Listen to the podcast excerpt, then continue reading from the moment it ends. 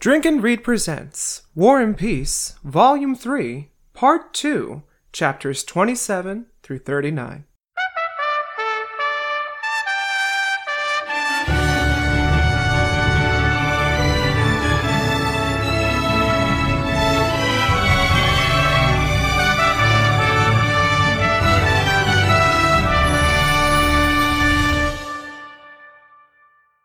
This will be the Battle of Borodino. This will be the one we've waited for. This will be a battle that's so bloody. Oh, oh, oh.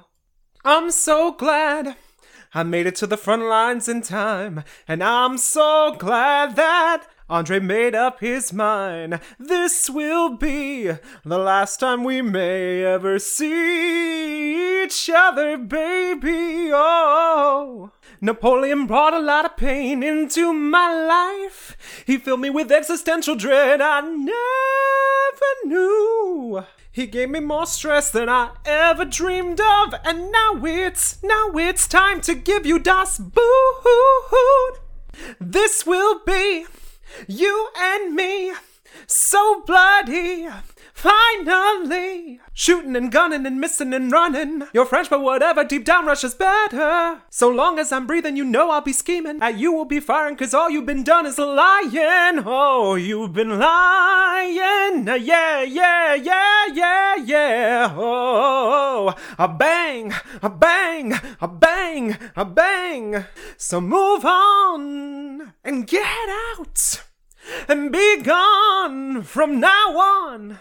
Hello, I'm Jonathan Kwiatkowski, and we're about to read some good shit. Welcome back to another episode of Drink and Read, the eminent War and Peace podcast, with a little side of comedy. When we last left our tireless Tolstolians, the Battle of Borodino was the biggest tease, and I do apologize for that, but today we have finally arrived. The battle is here! In addition to that, Nikolai and Princess Mary may have been making goo goo eyes at one another, and it was kind of cute. Mary came out of her shell a bit, finally. All it took was losing her father.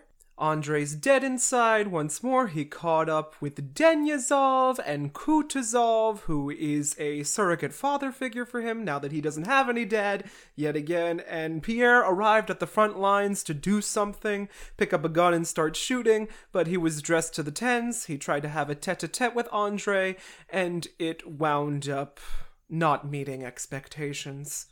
And the last thing I recall is that Napoleon was parading around a picture of his son as the new Emperor of Rome. Suffice to say, that baby was on board for the Battle of Borodino.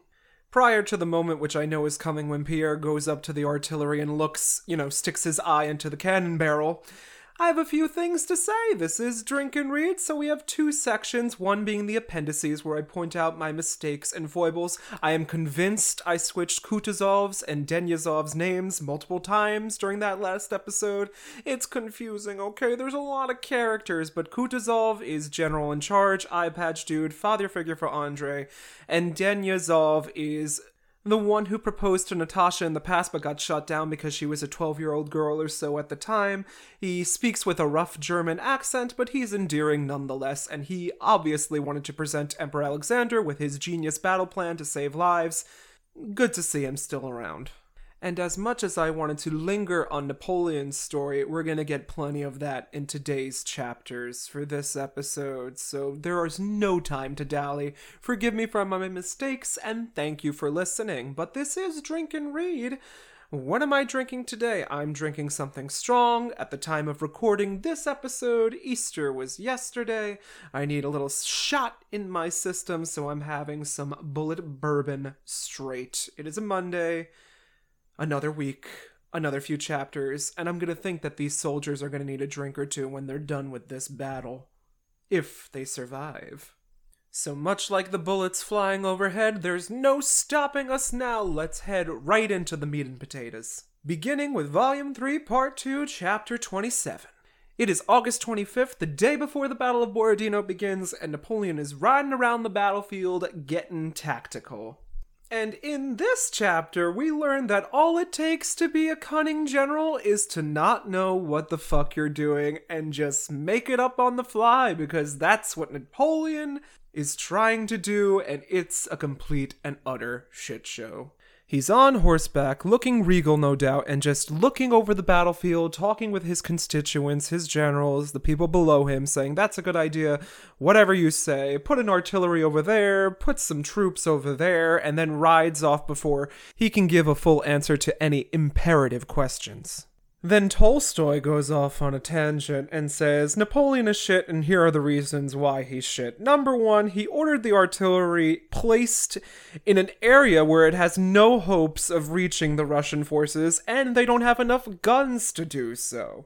Next, he's telling generals to go to different places, and they're actually blocking each other's progress to said places, so it's a bit of a traffic jam in the battlefield of Borodino. If you're thinking about getting there, you should have left a little earlier, huh? Next, Napoleon or any general cannot truly predict the future, no matter how experienced you are, because one of Napoleon's generals tries to show up to the spot he's designated at, and the Russians come out and surprise fire at him, so he's unable to get there. And Tolstoy says that none of Napoleon's plans were truly carried out, but Napoleon didn't know about that that day because he was so far away from the battlefield that news couldn't reach him. So he gave some orders, trotted his horse away, and just, you know, sat back sipping a mimosa. Just me as Miranda Priestly going to Napoleon. Why is nobody ready? Needless to say, things are not looking so good for Napoleon which we would think would be a positive, but in the lens of this novel, you know, the Russians are our protagonist. Here, we know them a little bit better, but they're not as prepared as they should be either. Chapter 28 Tolstoy poses the question to us, dear readers who truly won the Battle of Borodino? And the answer that he surmises is no one really won the battle.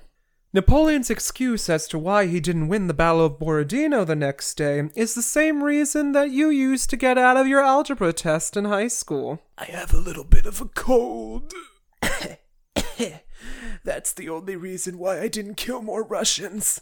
But Tolstoy snarkily insinuates, Sure, Jan. Now, if you remember, Andre gave us his own theory as to how battles are won. If you do not have the audacity, the nerve, the gall, and the gumption, then you are doomed to lose from the start. So, was Napoleon's heart truly in winning this battle and, you know, changing world history? Hard to say. But from what we've read, I don't think. But to raise another point, Tolstoy says Napoleon didn't actually kill anyone. He was so far away from the battle, didn't raise a finger, so he's not responsible for killing any Russians, despite that's what his thinking may be. What is the truth is that Russians killed French soldiers and French soldiers killed Russians. It is evident that no one can claim the credit, but since Napoleon was in power and had a prestigious history, historians say that Napoleon was there to represent the uh, power struggle that was going on during the battle at that time. You always need a spearhead, you always need a mascot, you always need a theme. Chapter 29 answers the question What was Napoleon doing the night before the battle? I know we all want to know, and much like me with a case of the Sunday sads, he was eating, drinking, and complaining all night long. He's double checking. Is everything in order? Have the troops been fed? Is everyone in their places for the show tomorrow? He's sucking on a lozenge and complaining that I'm tired of this cold. I can't smell or taste anything. Oh man, up Napoleon. I never met the guy, but if he acted like this, people call me a drama queen. Mm, Napoleon's restless, pacing back and forth. He cannot sleep, goes outside the tent, sees a soldier standing there, and goes, You there, boy, what year did you enlist? Here's the information, silently nods, and then walks away. Great talk, Napoleon. The next morning, Napoleon wakes up unrefreshed and heads out to the nearby town of Chevardino, which is in the Borodino area, I assume. And as he's riding, shots ring out. The battle has finally begun. Ding, ding, ding, place your bets now. Spin the roulette wheel of fate. And let's see where everything lands when the chips are down. If you have any favorite minor characters that may be fighting in this battle at the moment, um, you know, maybe say a last little prayer for them? Get out the sad comedic trombone because chapter 30 starts with Pierre Bezukhov sleeping in and missing the start of the battle. He had just returned from Andres the night before, where they gave their final goodbyes in quotations to one another, fell asleep, and wakes up to the windows rattling and his groom shoving him and going, Wake up, sir, please. The battle started already. We need to get the fuck out of here. But Pierre goes, Has it started? And Pierre, ever the odd duck, goes out to the battlefield, and instead of being horrified of the people running around screaming and shooting going on, he's enthralled. He says he's never seen such a beautiful sight. Look at all the greenery. Look at the soldiers. Look at each man having his own purpose. And here I am. It's a beautiful day. Pierre goes on this whole artistic monologue about the smoke emanating from the cannons and the guns and the glistening uh, shine on the bayonets and how everyone around him seems to appear warm and jovial that this battle is happening. No, Pierre, you need to get out of there. You might die. He sees Kutuzov standing off at a distance, going to one of his generals and saying, uh, May God be with you. Go down there. Pierre goes, I'm going to follow that general too. Pierre tries to mount his horse, struggles with it, his glasses are falling off, he can barely hold on to it, but he does pursue this general. Chapter 31 Pierre loses sight of this general almost instantly and starts trudging into this main battle happening and invades the space of this battalion. The men look up and go, What is this fat, well dressed man on a horse doing in the middle of our battle? And Pierre just continues to ride on. He goes, Why should I stay back here? I should charge head on into the fray where there's more room for my corpulent form.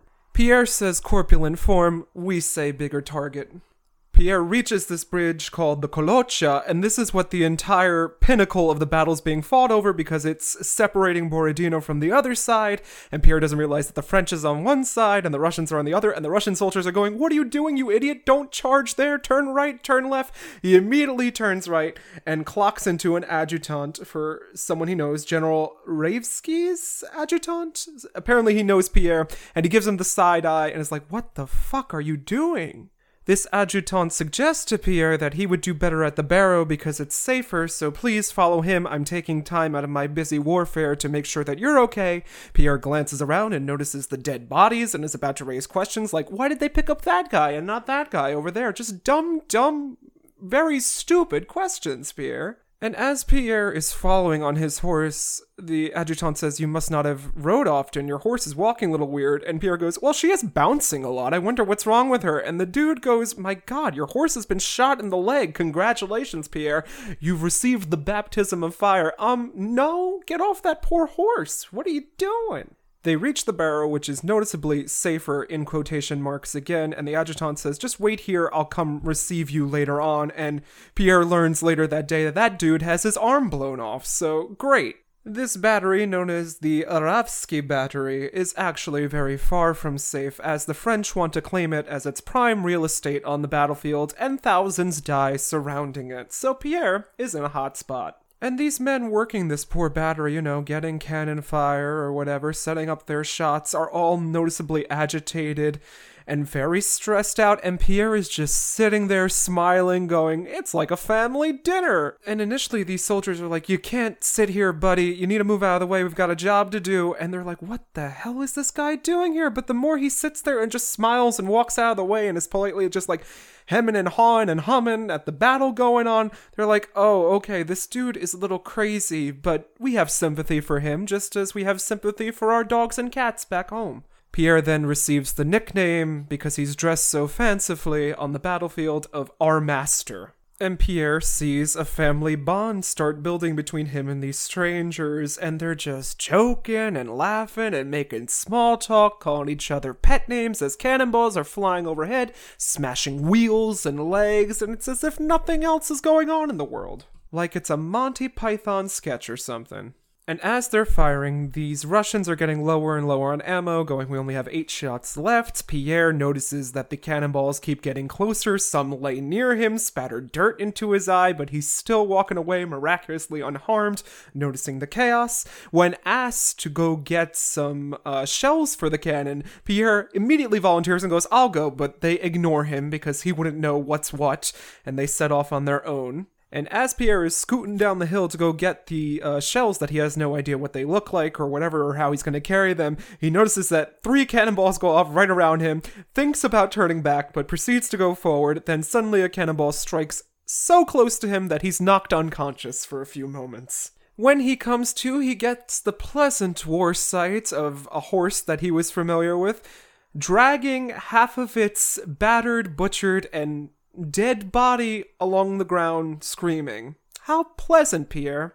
And it is here that Pierre realizes war is a horrible thing.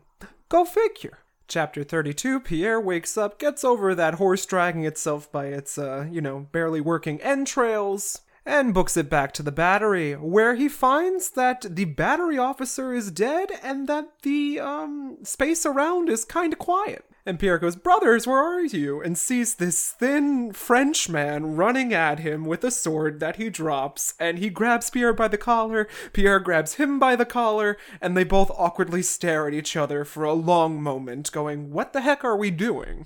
A few more cannonballs sail overhead, and both Pierre and this French soldier look at each other and go, What the heck are we doing? Let go of each other and run in different directions. The French have claimed the battery, and Pierre runs down the hill, seeing a mixture of French and Russian casualties being pulled out on stretchers. And he's thinking to himself, Well, surely after all this violence, the war must be over. It's gotta stop at some point, right?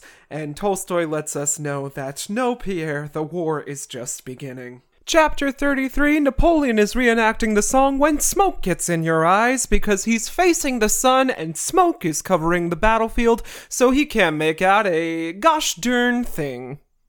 And as he's standing on this hill, a very good distance away from the battle itself, adjutants are riding up to him, giving him news such as We've taken this bridge, we've lost this bridge, and he's trying to update them with orders. But since no one knows what's going on, and all these orders are being shouted at randomly everywhere, it doesn't make any sense, and no one knows exactly what they're doing. I'm beginning to believe that Tolstoy's theory of random chance is the truth. And these soldiers, these generals, can only deliver news essentially devoted to hand to hand combat, but even Tolstoy comments that wars are not won by hand to hand combat, they're won by gunfire and cannon fire. Chapter 34 Napoleon's generals Duvautonay and Murat are fighting the good fights, but they realize as the battle keeps drawing on that they need reinforcements, so they send word to Napoleon, give us more men. Napoleon takes a look at this request and thinks to himself, this has never happened to me, my brilliant strategic mind, before. They never needed reinforcements, so I'm not going to give them to them now. And as Napoleon refuses these reinforcements, his generals essentially shrug, look downwards, and sigh, going, Okay, Prince of Rome. Through Napoleon's own ego and the ass kissing of his generals to Napoleon, it is evident that he's been able to compartmentalize the fact that he may be losing this battle.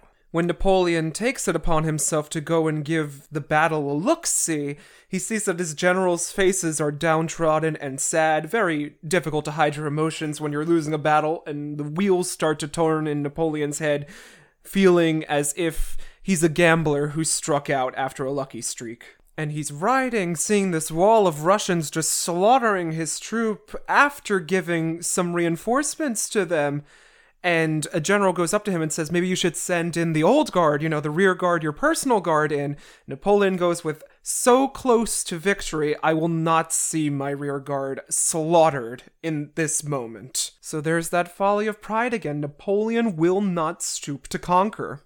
Now that could be a play. Does Napoleon feel like he's defeated in this moment? It seems that way. But perhaps he won't give up just yet. Chapter 35 Kutuzov is sitting and chilling in a very calm, serene state as his generals and his adjutants are bringing him news of things happening on the battlefield. He knows that through his own personal experience that his control is kind of up in the air. He could say or claim credit, but it doesn't really, you know, cash the check. So by appearing calm and uncaring, he can go whichever way the wind blows and decide on the battle strategies from there. When the news that one of Napoleon's generals, Murat, has been taken prisoner, Kutuzov goes, Make sure the news is spread to our own troops because this will help boost up the morale, and any good morale will do wonders in this battle. In the afternoon, the French side appears to be stopping, and Kutuzov is satisfied for the action of the day. He retires to dinner, but he is old and fat, and he feebly falls asleep in his chair. He's half sleeping, half listening. He's just old. He's had a very rough life. Let Kutuzov rest, and he knows this isn't the time, but eh, he's the best general we got in the book so far. And at this dinner meeting, Kutuzov is eating with Wolzogen, who's the imperial adjutant, hated by Bagration and a lot of people, and he's just making snide inner remarks about how Kutuzov is old and feeble and he doesn't really know what's going on and he's to get all the credit for this war.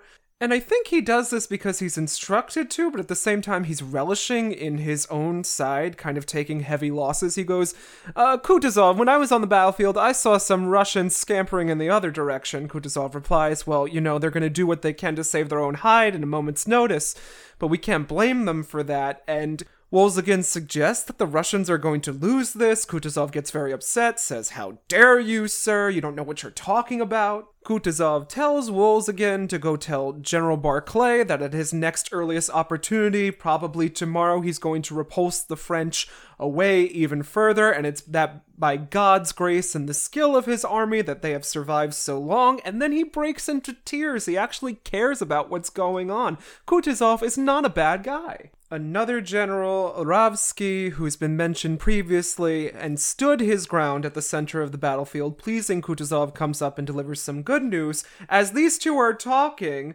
uh, Wolzogen comes back and says the general would like this in written words before he carries out this order. Just always snarking up, just do what you're supposed to do. Kutuzov writes this silently with his eyes, tells whoever to write this declaration, and since it's an army, word travels quickly, and everybody knows that there's going to be another push tomorrow. Tolstoy explains that uh, Kutuzov's act of solidarity inspires the Russian soldiers that they are no longer fighting alone, they're all under one bannerhead, and that this announcement of another push tomorrow will convince them to do their best as the battle continues. Chapter 36 Let's see how Andre is handling this battle. Andre's troop is in reserve, and where you would think this is a safe place for them to be, they've already lost a third of this troop due to heavy fire and gunshot wounds.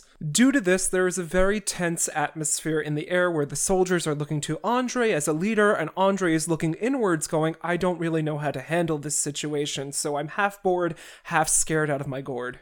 And all these men with nothing better to do other than to contemplate how they're probably going to die soon take up menial tasks such as walking back and forth, pacing, crumpling leaves between their hands, because there's nothing that they can do. Andre has taken to pacing in the neighboring meadow, stepping into footsteps of soldiers who have gone by, and just flummoxed at the fact that there's nothing that he can order himself or his troops to do. As he's pacing, one of his adjutants yells, Look out! A cannon shell lands near him, scares a horse, and Andre is wounded. Um, he's on the ground thinking, like, I don't want to die yet. I haven't experienced life. Oh my goodness, all those regrets come welling forward. And then he realizes that he's totally fine, but his adjutant next to him is freaking the fuck out and taking the more often traveled machismo route, Andre starts to yell at this adjutant, but before he can get out his full insult, another shell hits Andre, and he is thrown sideways. He's knocked out, but has enough sense to realize that one of his sides is bleeding profusely. Around him, the battle is still going on. It carries on as if Andre wasn't needed in the first place. They put him on a stretcher and take him to the barrack situation where they're kind of uh, mending the wounds and dressing the wounds of the soldiers who have gotten injured. And it's not described as a wonderful place. There are crows circling overhead because they're, you know, they sense blood as scavengers. Andre is brought to his senses out of this delirium by another soldier sharing his experiences on the battlefield, and Andre, even though he doesn't know exactly where he is, what's going on, and what's happening, goes, Have I lived the life that I wanted to live? Have I done and accomplished everything that I've set out to do? And the resounding feeling is, No, he hasn't. Chapter 37 Andre gets some benefits for being so high up in the army in the fact that he can have surgery now instead of waiting with the writhing, yelling, screaming, dying masses that are surrounding him. Don't mind me, I'm just gonna cut to the front of the line. And some of the peasants that are there who are injured goes, well, looks like even in the next world the masters will get the best piece of the cake too, huh? And inside the medic's tent is a hell of its own filled with bloody bodies writhing and screaming out in pain. It is not a pretty sight. There's three tables to operate on available in the tent, and Andre gets the third. And while he's waiting his turn, he's looking at the people next to him, and one of them is just some dude getting something cut out of his back. And of course, there is no technology for anesthesia. They are doing it while he is still conscious, and he is screaming in pain. And then the dude on the other side of him is having something done to his leg. Interesting. Hold that thought for a moment. Andre is undressed and passes out from the pain. When he comes to, he learns that he had a shattered hip that has been loosely repaired and stitched up. And then, oddly enough, when he sees the doctor, the doctor leans over, kisses him on the lips, and then runs away. I don't know if this is like a, a Russian culture thing or a medic thing, but it's odd. But with this kiss and the realization that he is now alive, Andre experiences a sort of rush, going, okay, I'm alive, now I really gotta make this time count. This is probably like the 80th time that I've almost died. He's brought out of this stupor from more cries of pain going, show me, show me, from another dude that happened to be on the side of Andre, getting his leg work done. And just the cries alone, Andre recognizes something. Is that voice familiar? It inspires a sense within me and this man has had his leg shorn completely off one of them. But who could it be? It's none other than Anatol Kuragin, the man that stole Natasha away from Andre in the first place, has had his leg removed from his person involuntarily. Anatol is crying, and Andre goes through his mind and goes, I should be mad at this man. I should say that's his just desserts for taking Natasha away from me. But he remembers the fond memories that he shared with Natasha, and in those memories feels that he is my fellow man. I am so sorry that this has happened to you, and he begins to cry for Anatole as well. Which is a great character arc for Andre. He's had this pent up aggression, the need for revenge, and it washes away in an instant when he realizes we're all human and that any pain one of us experiences, no matter how bad, it is a shared pain. And as he's sitting there weeping, he recalls the words of his sister Mary going, You need to love your fellow man, and in that love you will find God's love, and it all makes sense to him. And Andre questions himself Have I waited too long? Is there room in my heart to love my fellow man and receive God's love, or is it too late for me? And we will catch back up with Andre, but I believe that's kind of the last we hear about Anatole Kuragin. As Natasha said previously, don't call him bad because he's not in a very good situation right now either. In chapter 38, Napoleon is perusing the battlefield and shocked, disgusted by the amount of dead bodies that he sees piled up on top of one another and the complete and utter bloodshed. I think it's safe to say that Napoleon has worse problems than a cold this morning. All this death around him reminds him of the most important person in his life being himself, and how he is destined to die someday too. An adjutant rides up to him and goes, The Russians are still coming. Do we dare fire at them even stronger? Napoleon says they want more, give them more, goes on his horse and vanishes into some beautiful poetry that Tolstoy writes here. And even without his order, they were doing what he wanted, and he gave the instruction only because he thought an order was expected of him. And again, he was transferred to his former artificial world of phantoms of some sort of greatness, and again, as a horse walking about a slanting treadmill imagines it is doing something for itself, he began to obediently fulfill the cruel, sad, oppressive, and inhuman role which had been assigned to him there's more of that Tolstoy going, Napoleon is kind of the antagonist of the novel, but even he can't argue against fate. And not only for that hour and day where reason and conscience darkened in this man who, more than all the other participants in this affair, bore upon himself the whole weight of what was happening, but never to the end of his life was he able to understand goodness, or beauty, or truth, or the meaning of his own actions which were too much the opposite of goodness and truth, and too far removed from everything human for him to be able to grasp their meaning. He could not renounce his actions extolled by half the world, and therefore he had to renounce truth and goodness and everything human. Tolstoy suggesting that he is a bad man, but he never really thought of himself in that manner. And judging by Tolstoy's opinion on Napoleon, when he writes the letter at this end of this chapter, explaining or reasoning why he started this war in the first place to unite all of Europe so no one would ever want for anything, I believe it's bullshit. So, with hundreds of thousands of people dead, Napoleon can't really take the blame for himself, and there's no one to blame but the cruel hand of fate in this scenario, but I'm sure, at least in my opinion, that mankind has brought it upon themselves. And I apologize for the downer situation that is these chapters, especially when we arrive on the last chapter of today's episode, chapter 39. This chapter is just a description of the immense amount of dead decorating this beautiful, serene battlefield, and how, in both of the uh, fighting sides' regards, they were just a small push away from victory. And truly, no one's won this. The Russians were dead set in protecting Moscow, and the French just wanted to decimate as much of the Russian troops as they could. The Russians have lost half of their overall number. It's not pleasant.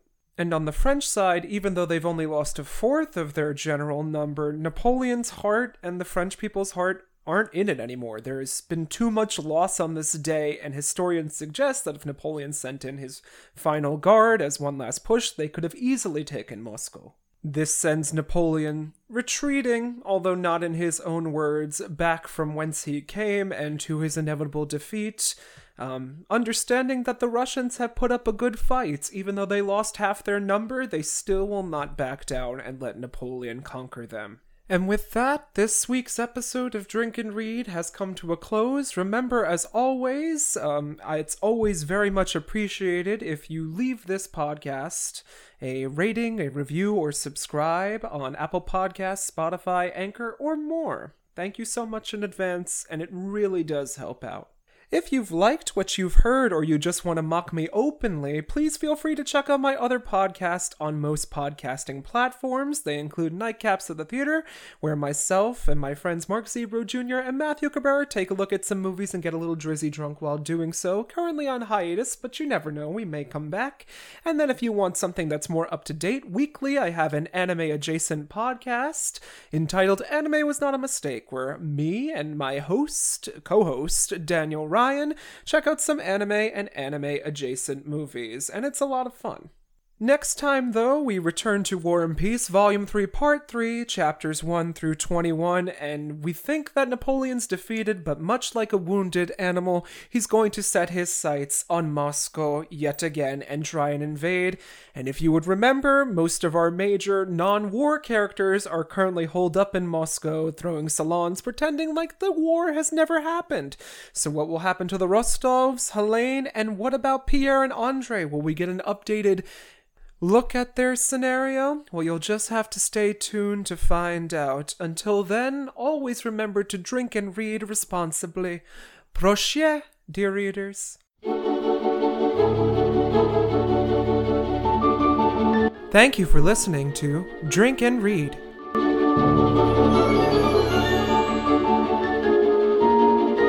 Hosting for this podcast brought to you by Anchor.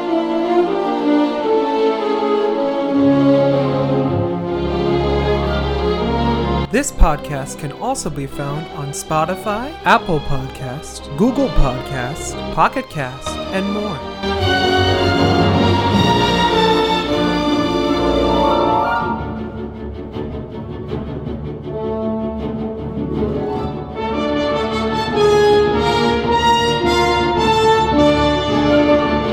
If you have any thoughts or questions, or any beverage recommendations, please feel free to reach out to us on Drink and Read Pod at Instagram.